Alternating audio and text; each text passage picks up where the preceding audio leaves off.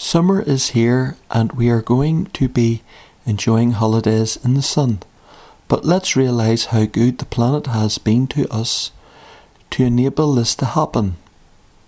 So we need to recycle everything we can so that the planet can continue to give us its beauty and t- time away.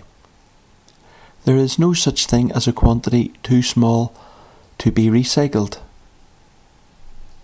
So, whatever can be recycled, get it into the recycling facility.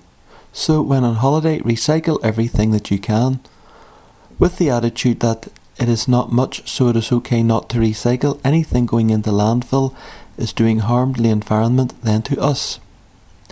Now is the time to start cleaning up the planet, but we must make sure to start by not having anything going into landfill and water. Then we need to start thinking about removing what we can from the land and water so that it can be recycled.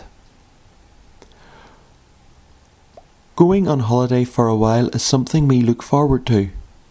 But why not leave the place better than you found it by encouraging more recycling? Encourage people to use the recycling facilities and reduce what is going into landfill.